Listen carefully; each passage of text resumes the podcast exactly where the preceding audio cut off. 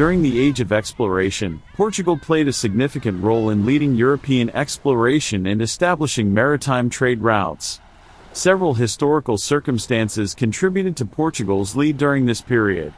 Our story begins with Prince Henry the Navigator, a visionary Portuguese prince of the 15th century. Henry's story begins in the Kingdom of Portugal, where he grew up in a court filled with scholars and intellectuals. He was exposed to the latest advancements in cartography, astronomy, and navigation, which ignited his curiosity and fueled his desire to explore uncharted territories. Inspired by tales of exploration, Henry set out to expand the boundaries of knowledge and open new trade routes. In 1415, Henry led Portuguese forces in the conquest of Ceuta, a Muslim city in North Africa. This conquest provided Portugal with a strategic base for future exploratory missions, while also granting access to Mediterranean and North African trade routes. Henry then established a center for learning and innovation, known as the School of Sagres, in the southwestern tip of Portugal. This institution brought together the brightest minds of the time, including astronomers, geographers, shipbuilders, and navigators. The school became a hub for innovation and a breeding ground for new ideas and technologies that would revolutionize maritime travel. Portugal's geographical position on the western coast of the Iberian Peninsula played a vital role in their ascent.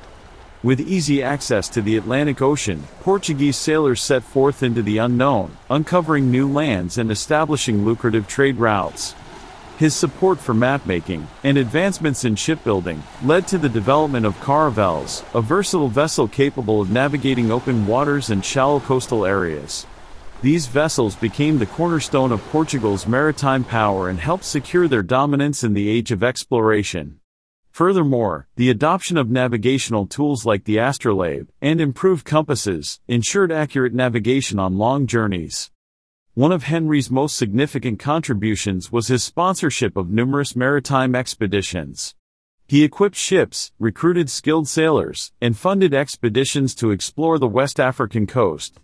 Henry sponsored many voyages of exploration, including voyages to the Azores, Madeira, and the Canary Islands, he also sponsored voyages to Africa, where Portuguese explorers explored the coast of West Africa and reached the Gulf of Guinea.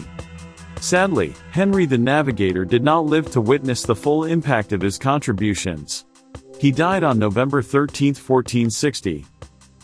A significant milestone came in 1488 when Bartolomeu Dias successfully sailed around the Cape of Good Hope, showcasing the possibility of reaching India by sea.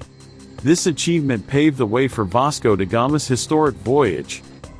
In 1497, Vasco da Gama set sail and became the first European to reach India by sea.